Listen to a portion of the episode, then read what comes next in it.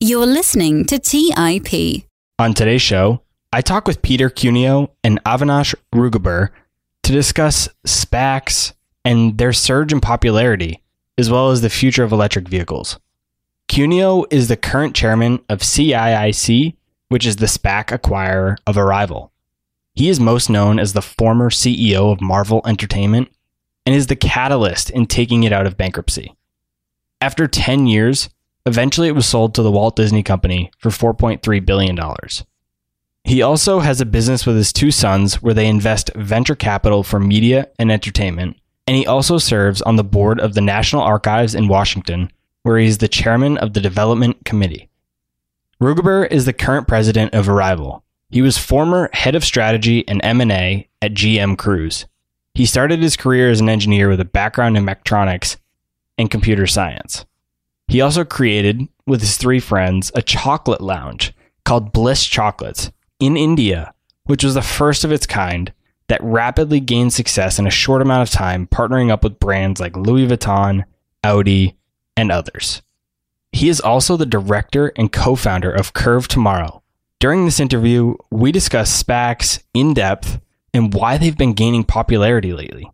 We also discuss the merger of CIIG and Arrival, how it happened, why Arrival chose to go public through a SPAC, and why CIIG chose Arrival.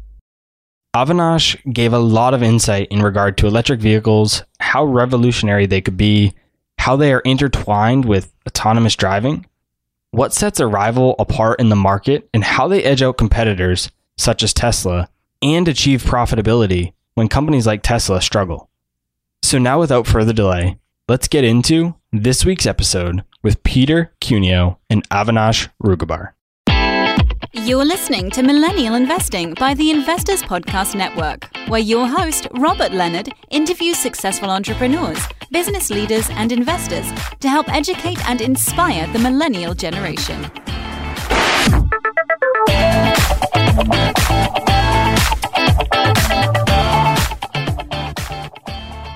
Hey everyone, welcome back to the Millennial Investing Podcast. As always, I'm your host, Robert Leonard.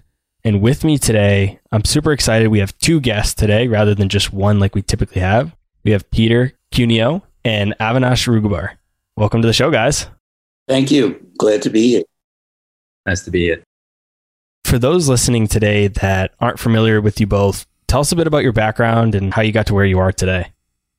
Well, my name is Peter Cuneo. My career has been in consumer products, media, and entertainment. And I think there's been a couple of themes in my career, in addition to always being involved with brands. Also, I've done seven turnarounds of consumer product and media and entertainment companies. Three were in Europe and four here in the US. Most people know me as the CEO of Marvel Entertainment as Marvel came out of bankruptcy.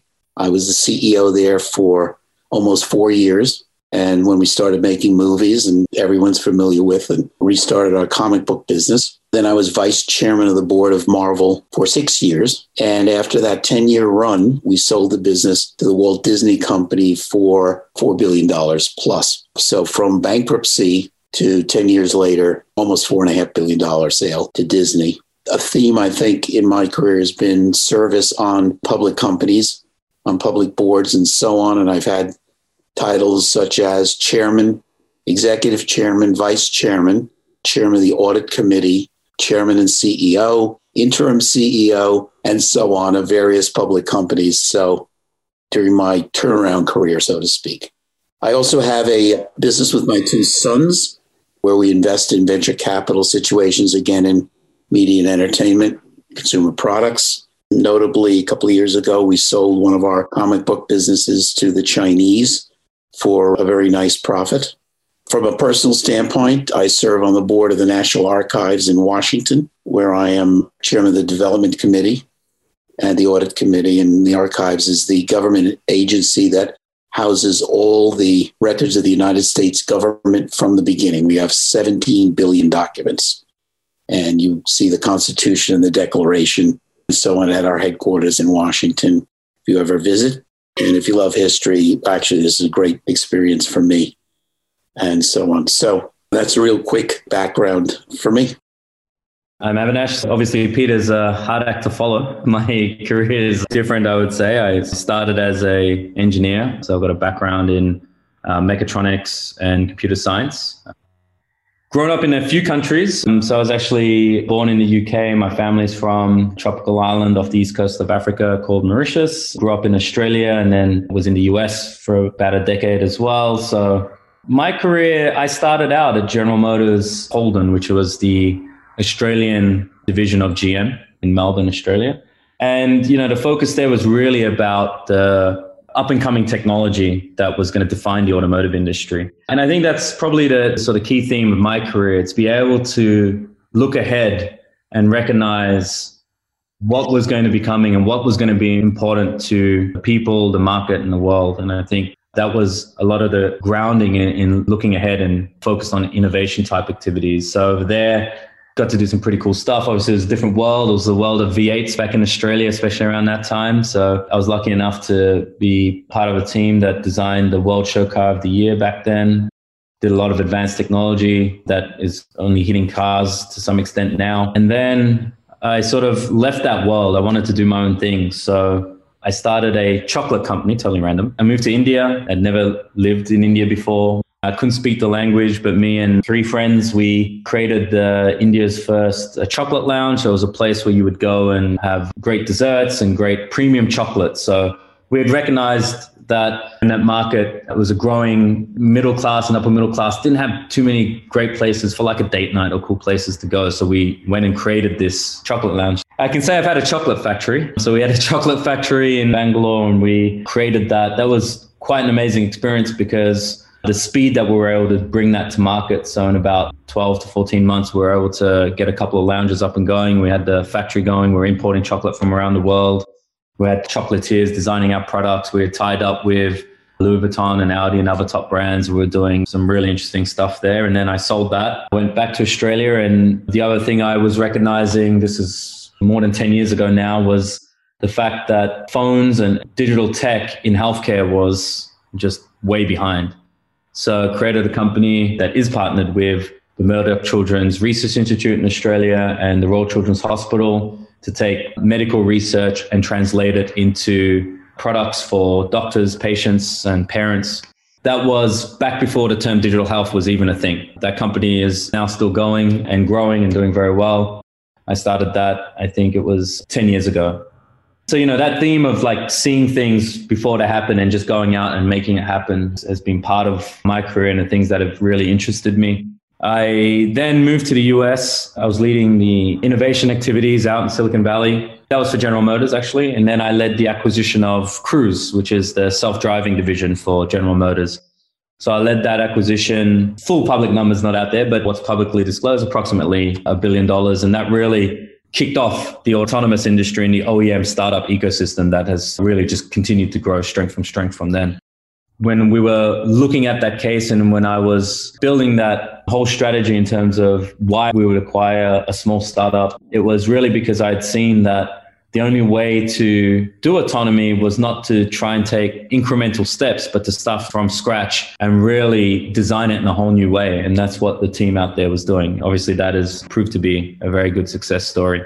And then when I met Dennis, the founder and CEO of Arrival, I had just seen something that in all my time in the industry, I had not seen. Arrival is something truly disruptive and just transformative to the industry as a whole with the deep technology that we have the microfactories, which I'm sure we'll be talking about today. I just jumped at the opportunity to join him on the journey. So I left Silicon Valley and moved to the UK, where I joined him as the president, chief strategy officer for the company. And I think over the last uh, couple of years that I've been there, we've had an incredible time, amazing team, amazing culture, amazing tech. We announced an investment from Hyundai Kia two years ago now with an investment of 100 million euro. That really brought us out of stealth, but the company had actually been going on since 2015. So six years now, it's got over 1,400 employees all around the world, but it was in stealth. So we came out with, with that announcement. Then we followed it up with an investment from UPS and an order of 10,000 units with the option for 10,000 more. Then we had BlackRock invest in us and we have announced three products. We've got the Arrival bus, we have the Arrival van, and we have a small vehicle platform. And it's really best in class products a competitive price with diesel, built in low capex, low cost microfactories. And I think it's a step change. I think that once you produce vehicles with our method, you can't go back. And then we had the pleasure and luxury of meeting Peter and team. This is where our stories come together. And we decided to partner on the same journey. And Arrival announced the merger with CIIG late last year. I want to talk today, start the conversation by talking about what you just mentioned the merger and what a SPAC is, because I think that will help a lot of the listeners for the rest of our conversation that we're going to have, in case they don't already know what a SPAC is. So please tell us what SPAC, a SPAC, stands for and what they are. Maybe I'll start with the SPAC. SPAC stands for Special Purpose Acquisition Company. And it is a company, a public company, that is created with the express purpose to merge with a private company that wants to be a public company. So a SPAC, in essence, is simply an entity that is public, is listed on, in our case, NASDAQ exchange. You can trade this stock, basically has a large amount of money in the bank, in trust, looking for a deal. So in the case of our SPAC, we went public on NASDAQ in December of 2019, a little over a year ago. We raised $260 million from investors, and that went into trust. And then we had two years to go and find a merger partner, if you will. And so a SPAC typically goes out and looks at many, many different business types. Now, in our case, we are a TMT SPAC. So that's financial parlance for technology, media and entertainment, and telecom. And so we looked in all those areas quite extensively. And we actually met the people from Arrival now. It's probably last September. We were introduced to them by an investment banking firm. And again, technology is one of the high points of our SPAC. And we really view, and I think Avinash will say this too, even though you might say, well, Arrival is an electric vehicle company, we would say actually, Arrival is a technology company that happens to be in the electric vehicle business. We'll get into more of that as we go on. But so SPACs have become very popular in the last couple of years simply because they are a means for companies to go public in ways that have advantages to the normal, what we call regular way IPO process, which has some inherent flaws in it. And just a couple of things that make SPACs, I think, much more attractive actually to a company that wants to go public is first and foremost, the company going public knows exactly what the price is going to be on the stock, knows exactly how much money is going to be put into the company. By the way, our SPAC raised an additional $400 million above 260 once we met Arrival and knew that we wanted to merge with them. So we are injecting $660 million in cash into Arrival to spur growth once we close. So we've announced uh, our intention to close, and the SPAC will de-SPAC, that's what it's called, when we merge actually Arrival into the SPAC probably in early March of this year. So we got another couple of months to go. You mentioned that SPACs typically have a timeline for when they have to make an acquisition. In your case, it was two years. What happens if no deal happens? What if you can't find anything? It's not very good for the sponsors. So I am a sponsor along with my son, Gavin Cuneo, and another individual, Mike Minnick. And we, along with some institutional sponsors, actually formed the SPAC originally with our own money. We put up a fair amount of cash, frankly. In our case, it's over seven figures each to fund the company while we're looking for a merger candidate and actually merging. We do not draw any salaries. We don't really have, it's all money going out the door, uh, nothing coming to us. And that's our risk. We are essentially making a bet that we can find a good candidate to merge with and effect that merger within two years. There are SPACs that never get it done. Some SPACs have only 18 months, although two years is more than norm. But there are many SPACs that never actually find a deal. And that's uh, not very good for the sponsors' pocketbook as well as their reputations. As you're looking for the deal, what types of expenses do you have? What are you funding? I'm assuming it's listing fees with the exchange. I know that's not cheap. Other than that, what else do you have? We have underwriting fees for when we went public, and that's a big number, those fees. So it's mostly legal fees, fees to investment bankers. There's a small amount of accounting fees and things like that. Yes. And so if this didn't come to fruition, if you weren't able to find a deal, you're out all of that money that you invested. But other than that, you get the rest of the money back that's in the bank, correct? So what you would have lost is what you've spent to go public. Is that how it works? We lose all the money we put up up front, whether we spent it or not. And the 260 million that we originally raised is in the bank earning interest. And if we don't find an acquisition in two years, then that money goes back to those investors. They get their full money back plus interest. So there's not a lot of risk to those initial investors that put up the $260 million. Just opportunity cost, it sounds like. Exactly right. Let's take a quick break and hear from today's sponsors. Hey guys, about a year and a half ago, my wife and I got married, and one of the most stressful parts of our relationship has been trying to join our finances together. We all know that money issues are a leading cause of divorce, but Monarch, the top rated personal finance app, has built in collaboration features so that you can invite your partner at no extra cost. Together, you can see all your finances, collaborate on your budget, and get insights on your cash flow and recurring transactions. It's the easiest way to manage your household finances. Unlike other personal finance apps that we tried, Monarch's simple, intuitive design makes it so easy to set up, customize, and use. Monarch is obsessed with constantly improving the product, and they release updates every two weeks and allow customers to submit suggestions, vote on requested features, and view the product roadmap. Most importantly, they never sell your data to third parties or show you ads.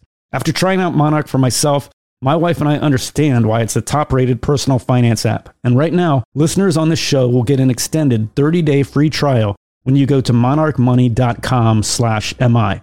That's M O N A R C H M O N E Y dot com slash MI for your extended 30 day free trial. Go to monarchmoney.com slash MI for an extended 30 day free trial. Hey guys, have you ever wondered if there's an AI tool like ChatGPT specifically built for the stock market? A tool that not only does the research and analysis for you, but also allows for dynamic discussions? Well, wonder no more. Meet Meyka, your AI powered stock research assistant, now enhanced with real time stock data. Let Meyka do the heavy lifting for you to significantly reduce your research time. And the best part, Meyka is 100% free. Ask Meyka questions like, Explore the financial health of Apple through a summary of its balance sheet. Compare the financial statements of Apple and Tesla. What is the analyst price target for Microsoft? What is the social sentiment analysis of Amazon? And millions of other queries right at your fingertips. Visit Meyka.com. That's M E Y K A.com. Hey guys, when it comes to financial advice, you've got to trust the source. It's why you listen to this podcast. When I'm looking to upgrade my wallet, I turn to NerdWallet. Their expert team of nerds dives into the details to help you find smarter financial products.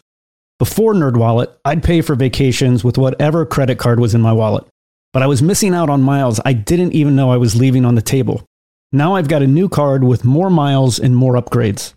What could future you do with more travel rewards? A hotel upgrade, lounge access, a free flight to a bucket list destination? Wherever you go next, make it happen with a smarter travel credit card. Don't wait to make smart financial decisions. Compare and find smarter credit cards, savings accounts, and much more today at nerdwallet.com. Nerdwallet, finance smarter. Check out nerdwallet.com and start making smarter financial decisions. As with all cards, credit is subject to lender approval and terms apply. All right, back to the show. One of the people that I love to follow is Charlie Munger. He talks a lot about incentives and as you were talking about how it's not good for the sponsors who can't find a deal, totally makes sense. But how do you manage this dynamic of having the right incentives? Because if you're getting close to your expiration of your SPAC, and I'm not saying this happened with you, but if it was happening for somebody, how do you manage not buying a bad deal so that you don't look like you didn't get any deal? Well, that's up to the sponsors. SPACs have been around for about 20 years, actually, Robert. Up until the last two or three years, they were not viewed very favorably, frankly, by the legitimate financial world. They were typically used for companies that just couldn't go public any other way. They were not acceptable for the IPO, normal IPO way to get public. The underwriters were not big time financial players. And the sponsors often were people that didn't have any particular background in the area that they were looking at, and so on. A lot of the deals that did happen went under, were unsuccessful after the merger, and so on. But what happened about three years ago is some people that I think the public knows started sponsoring SPACs. And that changed everything, I think, because, you know, we went through our backgrounds and frankly, both Avinash and I didn't tell you everything in the interest of time. But now the sponsors, I think, are very high quality. And now all the big investment banks, all the names you know, want to do and are doing SPACs, are helping finance SPACs, raise money, etc. In the case of our SPAC, which is called CIIG, by the way, to give you an idea, you heard my background, an operator, if you will, of businesses. That's my career. My son was both an investment banker and an operator of businesses. Uh, one of our sponsors, Mike Minnick, was an outstanding career in TMT banking. And then on our board, we have Kristen O'Hara, who is formerly was the chief marketing officer for all of Time Warner, is now the chief business officer for Hearst, which is a very large private entertainment company, actually. We have people like Dave Flowers, Liberty Media, and who did the Sirius XM deal turnaround, which as big as Marvel was as a turnaround, the Sirius XM was maybe the biggest ever. And Dave was very important to that. We have another board member, Chris Rogers, who is a founder of Nextel, and another board member, Ken West, who is actually the CFO of Marvel for eight years, and then the CFO for Martha Stewart, and is a great public CFO, recently retired. But so we have a great board with a lot of background, a lot of reach, meaning we know a lot of people in TMT. So we don't sit around waiting for someone to call us. We actually have to be very aggressive going out and meeting people, explaining who we are and why we think their company would be a good candidate for going public. He's certainly not the only one, but I think one of the high profile people or investors that has brought a lot of attention to SPACs is Chamath. And he's been doing that lately. He's the one that actually made me familiar with SPACs. So I've just started studying them recently, but I can totally understand why before it wasn't necessarily looked upon as the best option. As a SPAC, can you invest in multiple companies or once you acquire one or merge with one, is the deal done? No, you can only do one merger and then the deal is done. However, it is possible, and this has been done, to merge more than one company at the same time. Once that one event happens and you close that deal, then you have, quote, de-SPACed, meaning the SPAC disappears, but you now have a public company in its place, fully operational public company. I'd tell you the other thing, and this applies to Arrival, that's very unique about SPACs, is the fact that SPACs make a lot of sense for venture capital situations that require large sums of money to go forward. And they may be companies without any sales, maybe actually pre revenue in that. In fact, Arrival is a pre revenue company. But because the promise is so huge, and we'll get into that, you're able to do a SPAC, go public, inject a great deal of money into the company for growth because the investors see the future. Avinash, is that why Arrival chose to go public through a SPAC rather than through a traditional IPO?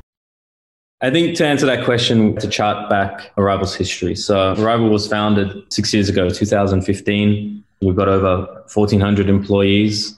We have been developing the technology that we have for the last five to six years. And we're at a stage here where we've basically looked at the way commercial electric vehicle segment operates and six years ago decided that there was a better way of doing it. So we have actually designed a whole new method of manufacturing vehicles using microfactories, which are low capex, low footprint factories that can be placed in uh, warehouses around the world and turned into production facilities.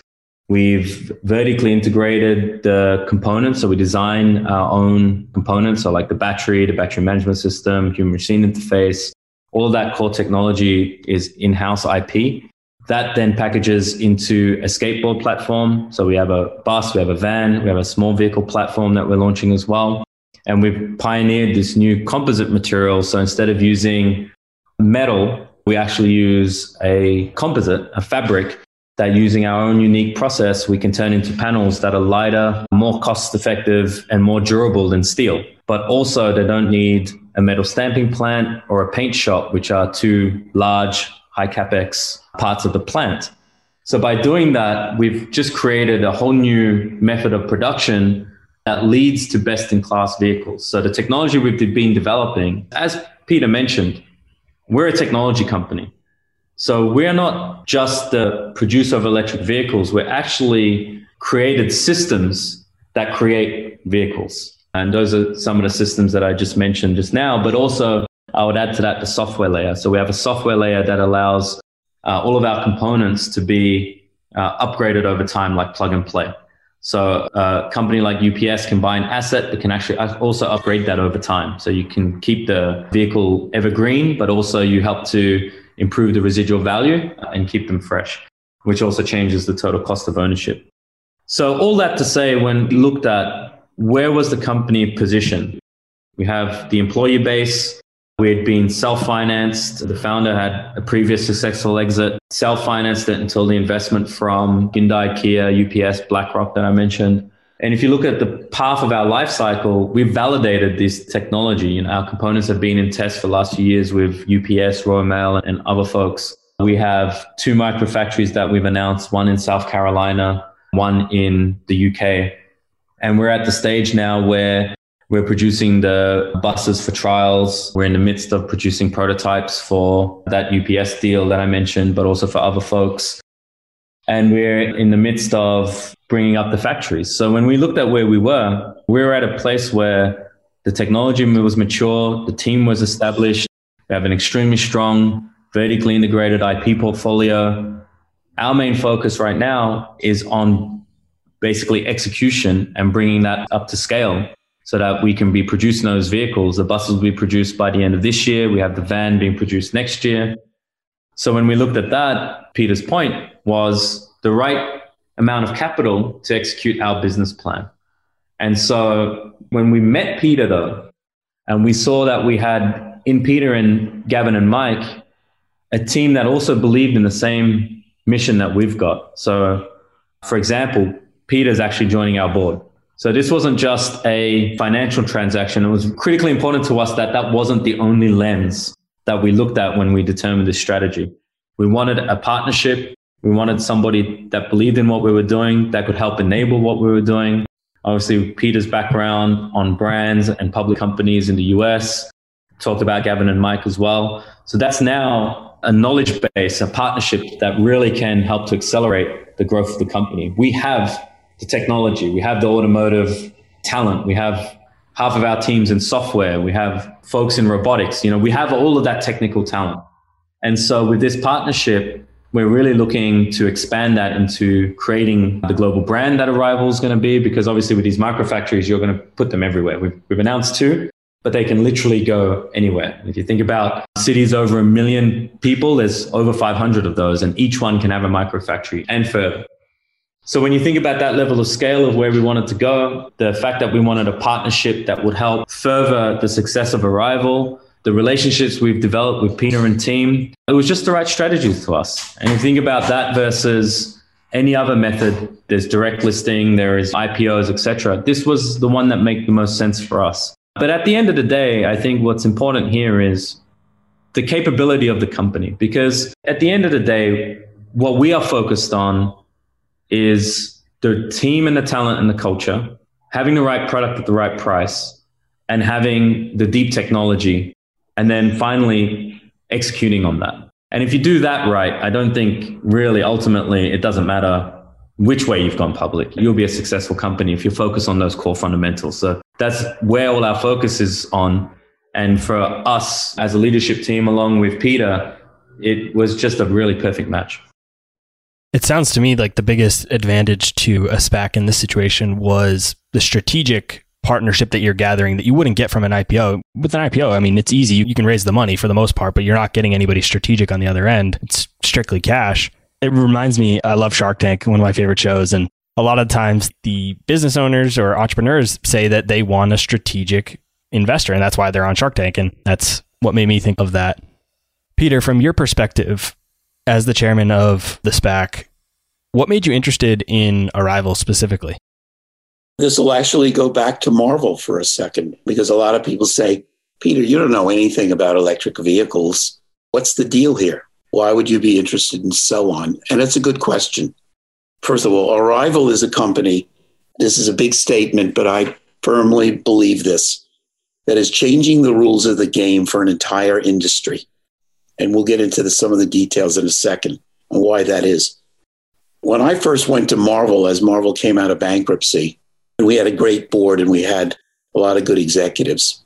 The culture of the company was also to change the rules of the game for the businesses that Marvel was going to be into. And we're talking about motion pictures and we're talking about comic books and what have you, entertainment in general. Because the company recognized that, that those industries, there were a lot of, shall we say, practices that didn't make much sense to us. And the real reason that Marvel was so successful over that 10 year period comes down to the fact that the culture, the value system of the company was no, we're not doing it that way. There's a better way to do it. No, we can make that movie for less money if we do the following. Oh, no, we don't need a lead actor to play one of the characters that will cost us $20 million up front because the characters are the stars, so to speak. The actors will be behind a mask most of the time. And what we do need is very good actors and actresses to fill those roles but we don't need big names, which was completely contra to what Hollywood wanted us to do as one of many different approaches. And so, very simply, I think that's why Marvel was so successful. When I first met Avinash and the founder, Denis, and other members of the Arrival team, the first meeting, Zoom meeting we had, when I learned that they took five years to think through completely how to do this better we use in entertainment, we use the phrase reimagine a lot. Well, they reimagined what the electric vehicle business could be, and they've executed on it. And now, actually, the curtain is coming up after five years of their work because a lot of people say, I'd never heard of Arrival until a month or two ago. And they were in stealth mode. But when I saw the culture, the collective value system of Arrival was a lot like Marvel. No, we're not going to do it the way other people do. There's a much better way that makes more sense. We are not going to be tied to a factory that is using an assembly line process. Assembly lines came into existence in the car business 120 years ago with Henry Ford. Of course, there have been some changes, but they said, no, we're not doing that. There's a much better way. So I immediately got excited. So it was more about the collective culture and value systems that I believe in and my partners believe in than anything else. I didn't still know very much about electric vehicles and so on, but I understood their drive very much. It brought back lots of memories and, frankly, strong feelings. And I wanted to be associated with this management team. To talk about electric vehicles from a more high level view rather than just Arrival's, why have EVs become so popular with investors lately? I think it's a combination of what you're seeing on ESG with climate change, with affordability, etc. Let's talk about the commercial segment for a second. It's an underserved market. It can be seen as a little bit as like a dirty industry. And I think electrification brings that right to the forefront of like pioneering technology. I mean, to your point, if you think about what that interest is, it's almost like an old industry that no one was really excited about the growth potential if you're talking about the investor mindset to a pioneering technology industry where so much innovation is happening it's so transformative that i think it's really grabbed the mind share but i think it's because everybody has understood that the days of the internal combustion engine are numbered and the future is going to be zero emission. There'll be a combination of electric being, I think, the bulk for, for at least a little while, but there's obviously going to be other technologies being developed over time. But that mind shift has happened. People understand that vehicles will be electric, whether that's because government mandates or whether that's because the society is driving it. Or whether that's because ultimately they're actually better vehicles. I mean, you've probably seen performance tests across electric vehicles against traditional fossil fueled ones, and you'll see the difference. In the commercial vehicle segment, and if you've been following recently, there's been a whole bunch of interest from investors in the commercial electric vehicle market. And that's because the actual problem set is very clearly defined. So an operator is really looking to optimize the ongoing cost, right? The total cost of ownership of the vehicle. Electrification enables that. So what Arrival's bringing to the table on top of that, and that's enabled through things like easier to service and maintain vehicles. You have lower energy costs versus fuel costs, etc. What Arrival's bringing is our vehicles are price competitive with diesel and fossil fuel vehicles upfront. So you're actually getting an upfront cost benefit compared to other electric vehicles because right now most electric vehicles actually have a price premium to it, particularly in the commercial vehicle segment. We've removed that barrier. And then you better get a better total cost of ownership. So when you add that together, that's a key focus of operators. The operators have depots, which are fixed environments, which simplifies the charging infrastructure problem. Uh, which again, as you think about mass adoption of electrification on the retail segment, the overall charging network require a lot of investment and ongoing investment. But on a commercial vehicle segment, that's a more contained problem because you know where those vehicles are going to be overnight. They return to the depot, and that's where you focus a lot of that charging infrastructure. There's no range anxiety. These folks understand their routes very well. And over time, they are ensuring that they actually get that payback back. And it's not about, let's say, the fashion of the vehicle or the design. It's really functional and operational. So that's the market that we took on originally and six years ago is what we started design a blank sheet for that market. Of course, it can be applied to other segments. That's the initial focus of Arrival. And you're seeing now this huge interest in electrification. Obviously, Tesla is a pioneer. Like they really did bulldoze their way into the mind share of everybody, I think, in terms of what they've actually been able to do. And, and it's been incredible to watch. And the traditional OEMs have been slow to respond. And it's taken them time, folks like GM and Ford and, and everybody else that have now responded, but it did take quite a lot of time. And I think we spotted this very early on, like I said, six odd years ago. And we put the technology and investment into it. But the investor group, I mean, that's a huge market. If you think about all of the, whether it's the commercial vehicle segment or the retail vehicle segment and all the ancillary services and all of the ecosystem around that shifting over to electrification, there's so many opportunities for growth and return and ROI in this space. I mean, I think it is one of the industries that's going through the most transformation in its entire history. And it's happening in a relatively short period of time. You take the microfactory, for example, that we're pioneering, 100 years of producing vehicles a certain way, five to six years, it's transformed. Electrification is doing that, I think, for the overall segment. And I think that's where there's just a lot of growth. There's a lot of opportunity. Let's take a quick break and hear from today's sponsors. Do you guys ever feel overwhelmed with all that's going on in the markets and feel like you just can't keep up with the day to day news headlines? Today's show sponsor, Yahoo Finance, is my go to solution to keeping up with today's top news and stay informed with what is happening globally. With Yahoo Finance, I'm able to see the biggest trends and biggest movers in the stock market, what is happening with interest rates, major geopolitical events, and much more. If it wasn't for Yahoo Finance, I would have no idea that Tesla is laying off 10% of their staff or why iPhone shipments are down 9% year over year. Yahoo Finance also has a number of other cool features, including a tool that lets you link in all of your investment accounts, analyst ratings, and independent research, as well as the ability to create customized charts. Yahoo Finance is one of my favorite tools I use in my investing toolkit and it's what I use each morning to kick off my day and stay in the loop with what's happening in the markets. Join more than 90 million monthly users today and get comprehensive financial news and analysis at yahoofinance.com. The number one financial destination, yahoofinance.com. Hey guys, when it comes to financial advice, you've got to trust the source. It's why you listen to this podcast. When I'm looking to upgrade my wallet, I turn to NerdWallet. Their expert team of nerds dives into the details to help you find smarter financial products. Before NerdWallet, I'd pay for vacations with whatever credit card was in my wallet, but I was missing out on miles I didn't even know I was leaving on the table. Now I've got a new card with more miles and more upgrades. What could future you do with more travel rewards? A hotel upgrade, lounge access, a free flight to a bucket list destination? Wherever you go next, make it happen with a smarter travel credit card.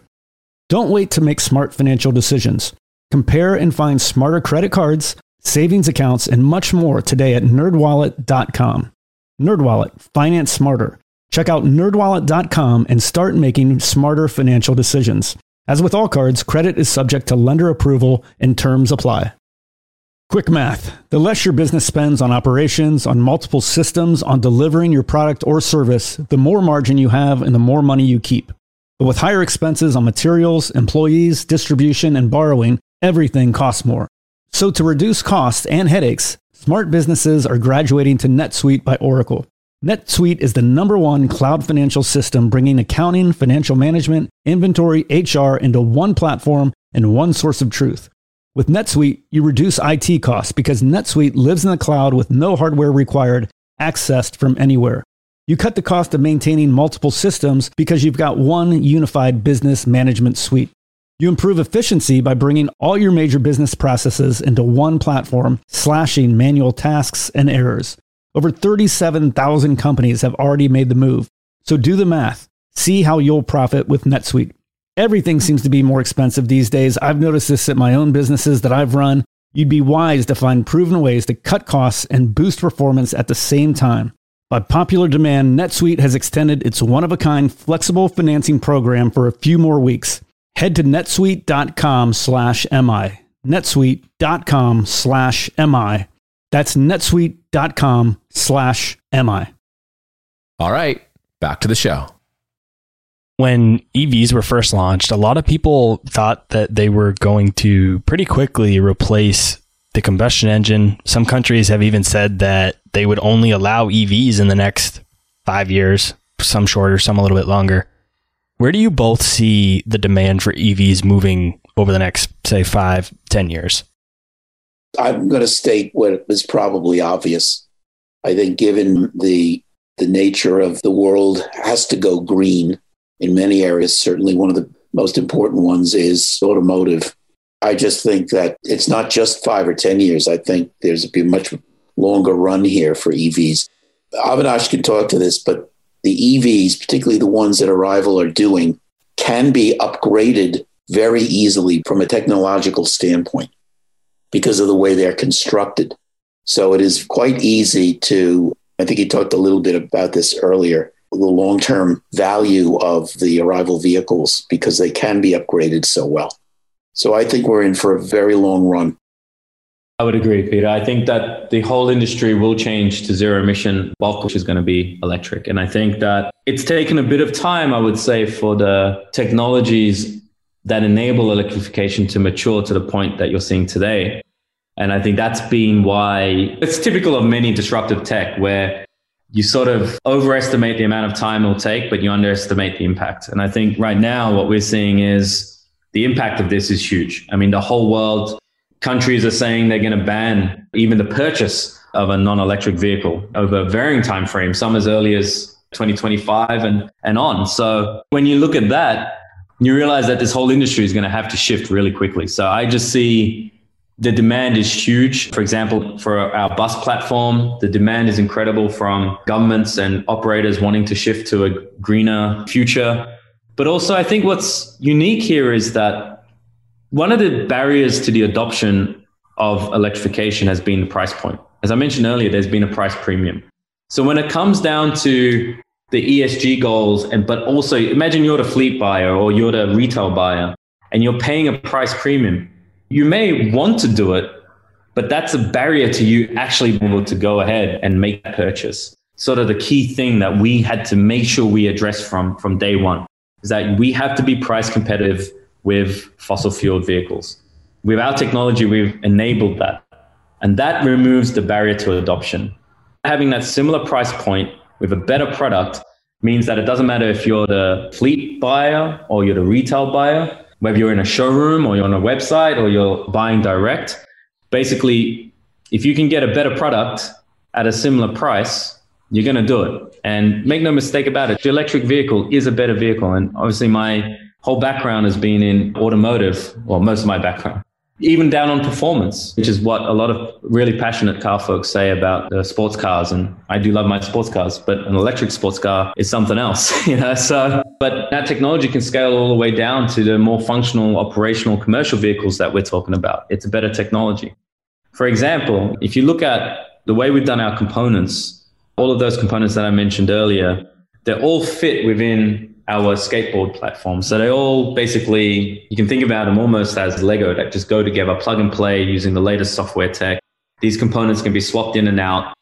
And you house that in a skateboard and you use that composite material I was talking about to build the body on top. You can make any shape you want, you can do any form you want. And over time, we'll be developing a lot of different things. But that floor is actually fully flat. So if you can think about just the architecture of a fossil fuel commercial van, you have the engine up front and you have the driver and then you're carrying the drivetrain through the body of the vehicle and under the vehicle. You don't have any of that complexity. With the Arrival vehicle, all of that's housed in the floor of the vehicle. So now you have a fully flat floor. The driver is able to get in and out of the vehicle easier. They can get to the cargo easier. The user experience is actually better. And we spend a lot of time designing around that user experience. In the case of Arrival, which differentiates us from many others, with the software layer mated to the hardware that we have, then we have all of that data that can go to the operator to better optimize their fleet as well. We can change these technologies over time. You're just getting a better product. And I think that's with the price point, that's going to drive even further demand. I think the acceleration curve increases significantly more rapidly when you have that price point at the right place. And I think that's what we've solved. So EV demand is not going anywhere. It's only going to get stronger. And I think, you know, at some point, the younger generation is going to be looking at some of these older vehicles and what they do to environment and asking some serious questions, right? So I think that shift has already happened. I think if there's anything that will be a drag on this, it's simply infrastructure. There's an awful lot of people that are working on that, but simply where do I charge up my vehicle? How fast can I charge up my vehicle? Those kinds of questions where do I get my vehicle serviced and so on. And those a different questions for commercial versus retail. But I think that's the factor. But it's coming. It is too big an opportunity. There's a lot of work done on new technology, particularly on batteries. There are going to be some very big leaps, I believe, in battery technology in the next five years. I don't actually know what they'll be, but there's so much work going on right now, very interesting stuff that if the technology will be equal to or less expensive than the current technology, there will be a tremendous boom as well. It's all very, very exciting. Charging infrastructure is an interesting one because it is, as Peter mentioned, different from retail to commercial. Commercial, a more, let's say, is more easily solved through the fact that it's a contained problem because of the depots. But if you think about that globally, I think that one of the biggest barriers is going to be to make sure the rest of the world come along with this electrification because what we really need here is a transition across the whole globe to more sustainable transportation. And so as you start to think about the charging infrastructure and branching that out, that is an area where significant innovation will continue to happen. And the good thing is when the smartphone first came out, that came out, the App Store was pretty weak in terms of what things you could get there. But if you look at that now, it creates an ecosystem around it. And that's what these EV vehicles are going to do. And that's what we're really excited about because with our production methodology, we can produce it anywhere. But technologies can go into multiple different applications that can bring multiple regions around the world along for the ride. So charging infrastructure is going to be one, I think, that you'll see a lot of transformation occurring over the next few years. When I hear you talk about the price point I totally agree that that's going to be a good business decision in terms of driving demand and acquiring customers. But at heart, I'm a value investor, Warren Buffett through and through. I don't tend to typically invest in high tech, high growth companies. So for me, my mindset initially goes to profitability. If we see a company like Tesla, massive scale, higher price point, they're struggling to be profitable. And that could be a million different things. And I mean, they're just generally having financial trouble. I initially go to how can a company that's selling vehicles at not a premium like Tesla, so at comparable prices, how can they reach profitability? Is it your design of the vehicles and your manufacturing process? You mentioned before that it's a light capex model. Is it those types of things that allow you to eventually reach profitability even at a smaller scale and at lower price points than a company like Tesla? So we, I think we're fully aligned on point that when we started Arrival, it was about making sure you had the right economics for the overall system and the product, the manufacturers, everything else. And I think what you're touching on is something that is inherent in the existing automotive industry. It's not just Tesla, it's anybody in this world, which is if you are spending a couple of billion dollars on your factory and you're amortizing that across the vehicles and you have a lot of tier one components that you're buying and you're paying the margin to the tier one, you're eroding your profitability each time for each one of those things that you're doing. So, for example, you have this mega factory or gigafactory, and the argument is, well, we're getting economies of scale. That's why you go down that path. But the reality is, if you look at the margins that are being made on the vehicles, it's just not sustainable. The traditional method just is not sustainable because a few years ago, you would have fewer models and you would be producing those at 100, 200,000 vehicles and sending them everywhere around the world. Now you have a more fragmented market and you have multiple competitors looking at the same customer base. And so if you're not going to get the volumes to offset the amortization of these factories, you've got a serious problem. It gets even tougher. Tesla's a tech company. They've got great technology. It gets even tougher for some of the more traditional OEMs where they've got four to five year development cycles for the vehicles that cost them a couple of billion, hundreds of millions to a billion to just engineer a vehicle architecture because of the way it's done, which I think we can go really deep into that. And then you've got to spend a couple of billion dollars on the factory. And then you've got to assume, if I'm sitting here, I've got to assume that I know what the customer is going to want for five to 10 years away from now. And if that changes, because of the way I'm so tightly wound, my business is so tightly wound, if anything goes wrong, I can be in real trouble. So that is inherent to the industry and the makeup of an industry and why not just Tesla, but profitability is difficult in the traditional sense. So we basically just created something different. So you're right. It's the low capex microfactory as one of the things. So the microfactory does 10,000 vans from a 20,000 square meter factory. That's a 50 million in capex. If you were to just Scale that out to a typical van plant of the typical industry of 100,000 units, you would find that our model is less than half of the capex and one tenth of the footprint. So there is no level of scale that the microfactory isn't better than the large factory approach in our analysis. You can just keep multiplying out the way the microfactory works. Why? It's not about the microfactory itself. It's what's going on under the hood of the microfactory. So if you think of a traditional automotive plant, it's an assembly line.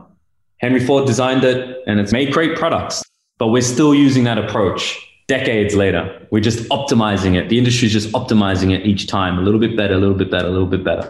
And so that's why you see sort of the margins are a little bit better, sometimes a little bit worse, right? But the auto industry hasn't fundamentally shifted the way it does business. And so that assembly line runs at one fixed speed and all the parts come into that assembly line and it makes it very difficult to add customization for the product for example. If you want to do that you have to add another line.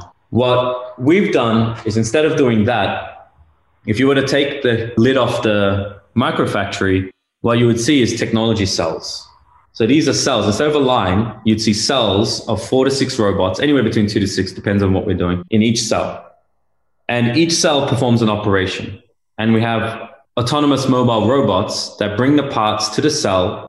The cell performs the operation, and then the robots take it to another cell for another operation, another cell for another operation. So if you want to build a van, you take certain parts to the cell and you optimize the different processes. So you take it to different cells in different orders. You want to build a different product, you do it in a different way. So what you're doing is you're creating the microfactory, we consider it as a product. It itself has technology upgrades and capability upgrades over time and optimization over time.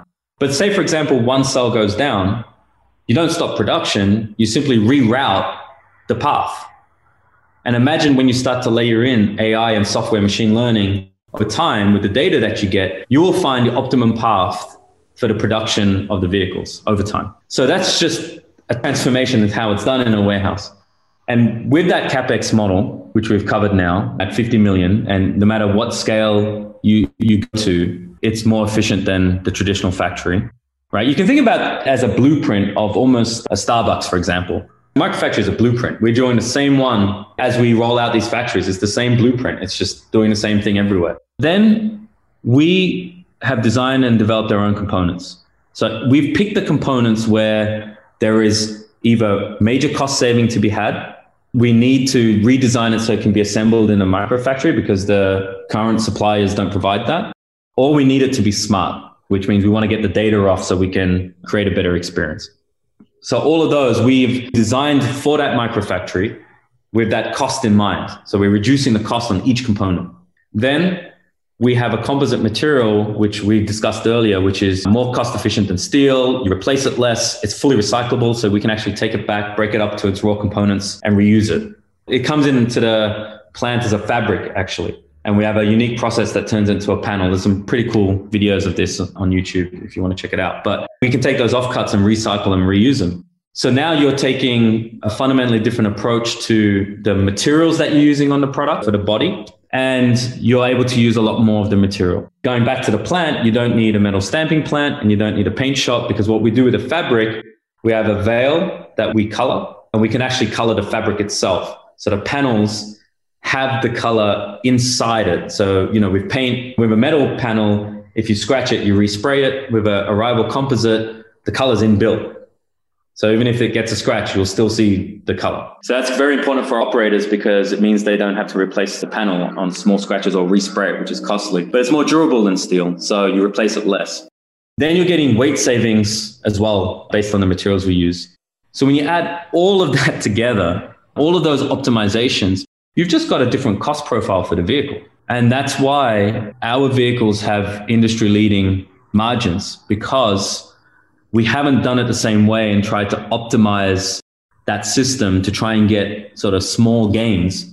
We just created a new way of doing it with all of that in mind because we asked the question if you could design a vehicle in 2021, how would you do it? And you wouldn't do it the way it's been done. You'd apply technologies from a bunch of different industries, you'd add things that are unique, and you'd do it in a whole different way. And that's given us a very different thing. So when you say value investing, 100% aligned to that the typical industry is not built for that. That profitability is tough. Let's just put it that way. It's tough to maintain that profitability in that approach because the margins are so thin and you're reliant on so many outside factors. But at Arrival, we've designed that all in house and we have built around that idea of, okay, we know what price we need to hit in terms of the vehicle BOM costs. We know what the margin needs to be to sell it. We know the cost of production. We're reducing the capex requirements. The funding we get, we use to scale that. Uh, it's just a totally different proposition. I want to mention also on the microfactories a couple of other things. Thinking of ESG, the microfactories only really require an empty warehouse. We don't have to build a whole structure or infrastructure like you would in a regular OEM situation where they need a million square feet, by the way. So we're talking about 200,000 square feet. We find an empty warehouse and we basically put in the cells. That's what it comes down to. This allows us, though, to put the factories in any number of different places. For example, a customer may say, Well, I have my maintenance area right here. Can you put the factory right next door? And the answer would be yes. Well, I have an international fleet in the US. I use 200,000 vans a year. Can you give me five factories spread around the United States? Yes, we can very easily. Oh, and by the way, those factories employ local people, pay local taxes, and are a spur to the EV movement. If we were going to a large metropolitan city on buses, if it was, I'll say New York, and I'm not hinting about anything here, just an example, and the mayor of New York said, We need a factory in the Bronx, we need a factory in Queens and maybe one in Staten Island to support, because we use God knows how many buses in New York City every year. We can do it. And again, it's jobs for New York City residents, it's taxes for New York City, and so on and so forth. From the social standpoint of ESG, I think it fits rather beautifully. There's two pieces of what both you said that I really like. And the first one is the talk about the unit economics. And I'm not a Tesla expert by any means. I honestly really haven't followed the company too much, but the little bit that I did read was talking about how they have no margin on a lot of their vehicles. And the argument was oftentimes with high growth companies is that once you hit scale, they'll have profitability. And for me, I've had a hard time understanding how a company or a business model with negative unit economics can eventually become positive at scale. Sure, there's efficiencies of scale, but I mean, if you scale a negative number, it just stays negative. It doesn't become positive unless you find massive efficiencies. So that's been my biggest problem with Tesla, or one of them. And so I like how you guys are focused on the economics and the margins. And then in terms of doing manufacturing different, I 100% agree. And I love that you're thinking about it differently and not just doing what everybody else has done in the past. And to relate it to something that I do, and that's real estate investing. I have a second podcast about real estate and I invest long distance rentals.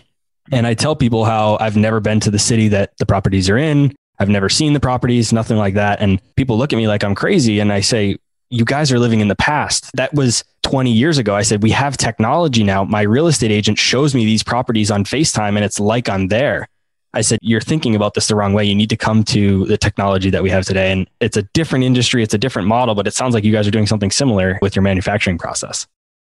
The approach is the same, Robert. It's exactly the same approach. I mean, you've hit it on the head. You use technology to solve the problem, but then people often look at that and say, well, no, why? Why are you doing it that way? It doesn't make sense. But of course it does. If you actually look at the way you're doing that real estate investing through the platforms and technology that's enabled, you can actually invest in real estate from anywhere in the world. And that's exactly the same approach here. If you look at it at the lens of a traditional industry, you're going to ask the question, oh, what does that mean to produce 100,000 vehicles? Well, it means we've got 10 microfactories. It's just a fundamentally different approach. It's a step change. And it's why I said at the start of the podcast, I just fundamentally believe that once you're producing vehicles from a microfactory, you just can't go back. There's a lot of people, companies, management teams who will use technology, but they're using technology to make old processes better. So they're using technology to make an assembly line better. Sure, you can do that, but maybe that's not the best process. You need to think about how to use technology to do things entirely differently like you guys are doing. So I totally love that. And I want to talk a bit about autonomy and autonomous vehicles. One big promise that Elon has made, you guys aren't necessarily in the same market as Tesla, but he's made the claim that they'll have fully autonomous driving vehicles sooner rather than later. And here on the show, I've talked to quite a few industry experts and read a little bit about this. And everyone seems to think he's way ahead of himself. And that's not really possible on the timeline that he's set goes back to what you said, Peter, about infrastructure. There's just so many things that need to be built for fully autonomous vehicles. How do electric vehicles and autonomous driving go hand in hand, but how are they also different? Obviously, I was sort of at the dawn of this AV revolution when I acquired Cruise for GM. First and foremost, Tesla aside, or Cruise or Waymo, or any of these players, what's really driving this, right? The potential for that technology is well changing from a safety level, from a business level, commercial level, whichever way you want to look at it. It is truly an extremely revolutionary tech. But it doesn't just get there overnight. It takes a lot of data, a lot of heavy engineering. I think what Tesla's done really well is they've actually made the thinking of autonomy mainstream, regardless of when we get there. But Elon Musk has done a great job of just making people understand that this technology is coming. When it comes, we'll see. I think at the end of the day, it will take off fully when everybody knows it's 100% safe. When we think about that, though, and the impact of that, we know it's coming. And we've done a few things at Arrival to ready us for that because autonomy and electrification are like brother and sister. They are going to work together. There's no way you're doing an autonomous vehicle and then sticking it on a petrol vehicle. And there's reasons for that, just the way you can control the vehicle and a whole bunch of other stuff that just makes electrification just a better match for autonomy. But going back to what we are talking about earlier, if you engineer the vehicle the way the industry has been engineering it, think about every vehicle on the planet right now, basically. You go to a dealership or however you purchase it, you buy it. And what changes on that vehicle from the time you buy it to the time you sell it or the time it ends in a car yard? Nothing. It's the same vehicle. Sure, there's a little bit of software upgrades that come now, but it's essentially the same vehicle. If there's Bluetooth and Bluetooth 2.0 comes out, you can't do much about it, right? You're kind of stuck. That's what you've got. So if you think about autonomy, I think a lot of us understand that the software is going to change rapidly. And it's changing by the hour, by the day, just as the process of developing autonomy is. But the hardware is going to change too. And it's going to take a long time, if ever, where there's a settled hardware that supports autonomous, right? That could be the sensing, that could be the processing unit, could be the compute, whatever that is. So what we made sure we did was knowing that that technology is coming, create the architecture where the components can be upgraded. So right now we have a compute platform, for example, in the vehicle that enables us to do depot autonomy, which I'll talk about in a sec. But that module can be swapped in and out. So if tomorrow there's a better one, you can literally swap out and put out the new one. So that means as the hardware is changing and the autonomous hardware is changing about every 12 to 18 months, if you need to or want to, you can actually take the same vehicle and the same arrival vehicle and make it autonomous. So we call the vehicles autonomous ready. Now, our own autonomy, what we're doing and just to finish that, that means we can run our own autonomous software, but we could partner with anybody else as well. It's irrelevant to us. All of the data goes through interfaces that folks can access low level control of the vehicle and really control, put whatever software stack they may have on it. What we're doing with autonomy, I don't know if you've heard of RoboRace, but it's something really cool if you want to check it out. So RoboRace is powered by Arrival. It's an autonomous racing series. It's on Twitch. And what we do with that is really push the extremes of autonomy. So it's got the Guinness World Record for the fastest autonomous car. It's a racing series. What we do though is we are able to inject virtual objects, for example, on a race course and see how the autonomous system handles it. So that's powered by Arrival. We have a race team in there and we're taking all of that and we're using that to understand where autonomy will go and create our own autonomous systems for the arrival vehicle itself. As mentioned, we can be agnostic, can be ours, can be others. And where we're applying autonomy first is in the depot. Because in the depot today, you've got a controlled environment, you have clearly marked lanes, and you know you've got a reason for going autonomous already because you're trying to reduce accidents in the depot, you're trying to move a vehicle from the charging station to the cleaning station to the loading station. We are building depot autonomy into the vehicle, which can then be upgraded to full autonomy when it's ready. So these two things, they go together like hand in glove. It is the most efficient way right now to run your autonomous system on an electric vehicle platform. One of the things that does occur though is right now, a lot of the autonomous systems drain about 30 to 40% of the range of the electric vehicles too. So a lot of optimization still to go. But what we like is that we're creating a platform that enables autonomy as well. And that will come, that will come to the market eventually.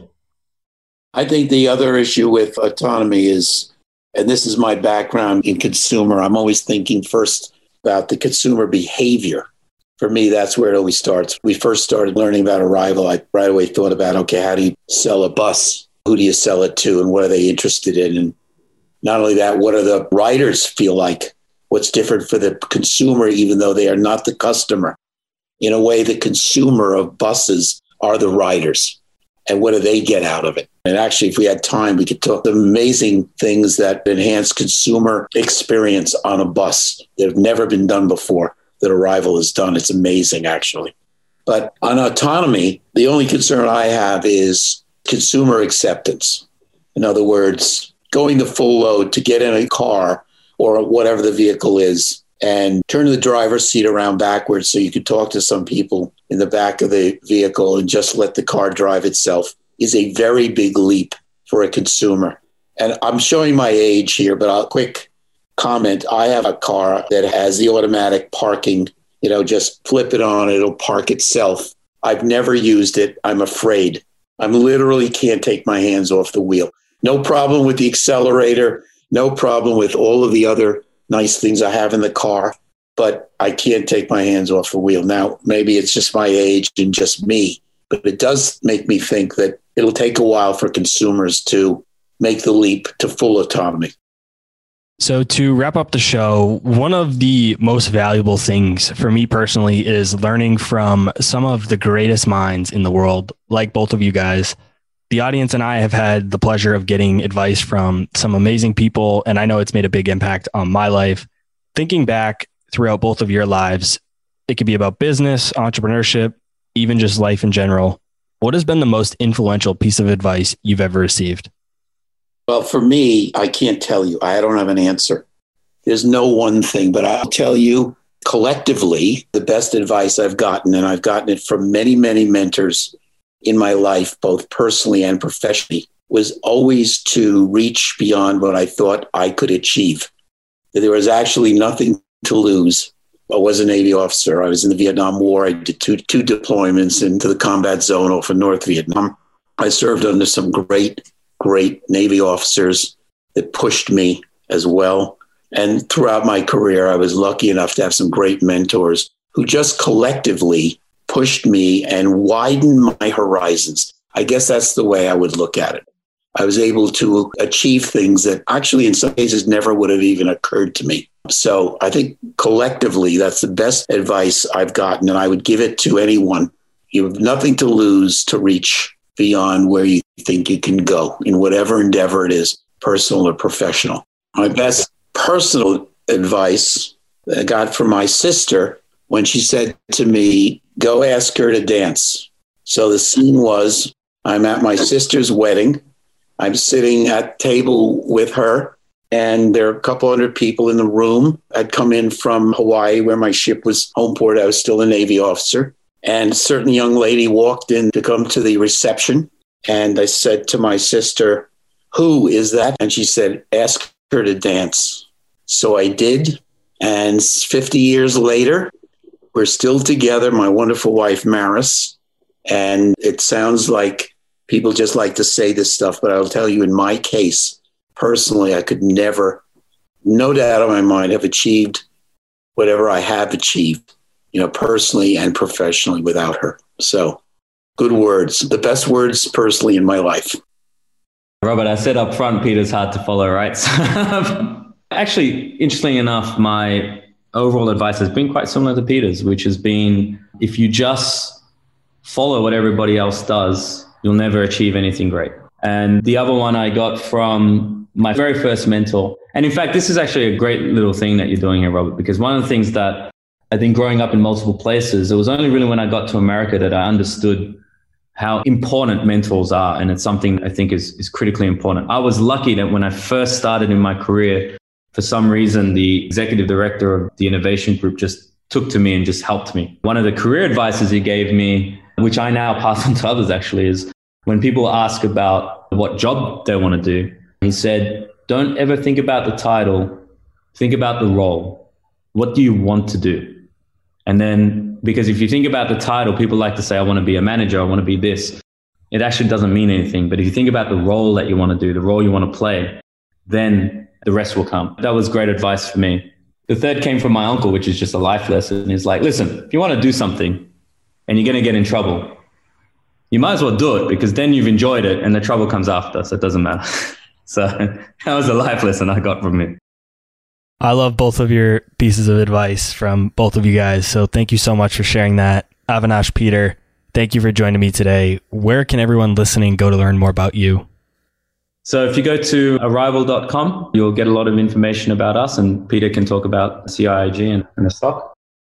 Best place to learn about CIG. there are various press reports going back. But if you really want to, you can look up CIG CIIG in the filings with the SEC, which are public. You got to slog through a lot of info, but if you really want to get in depth, that would be the best place to go. Also, I would say on social platforms. So, you know, we've got a lot of stuff on LinkedIn that goes into a lot more detail about some of the stuff we talked about today. Instagram. Yeah, I'm sure you'll be able to find us. Thank you both so much. Thank you very much for having us, Robert. Really enjoyed it. Really enjoyed it. Thanks a lot. All right, guys, that's all I had for this week's episode of Millennial Investing. I'll see you again next week. Thank you for listening to TIP. Make sure to subscribe to We Study Billionaires by the Investors Podcast Network. Every Wednesday, we teach you about Bitcoin, and every Saturday, we study billionaires and the financial markets. To access our show notes, transcripts, or courses, go to theinvestorspodcast.com. This show is for entertainment purposes only. Before making any decision, consult a professional. This show is copyrighted by the Investors Podcast Network.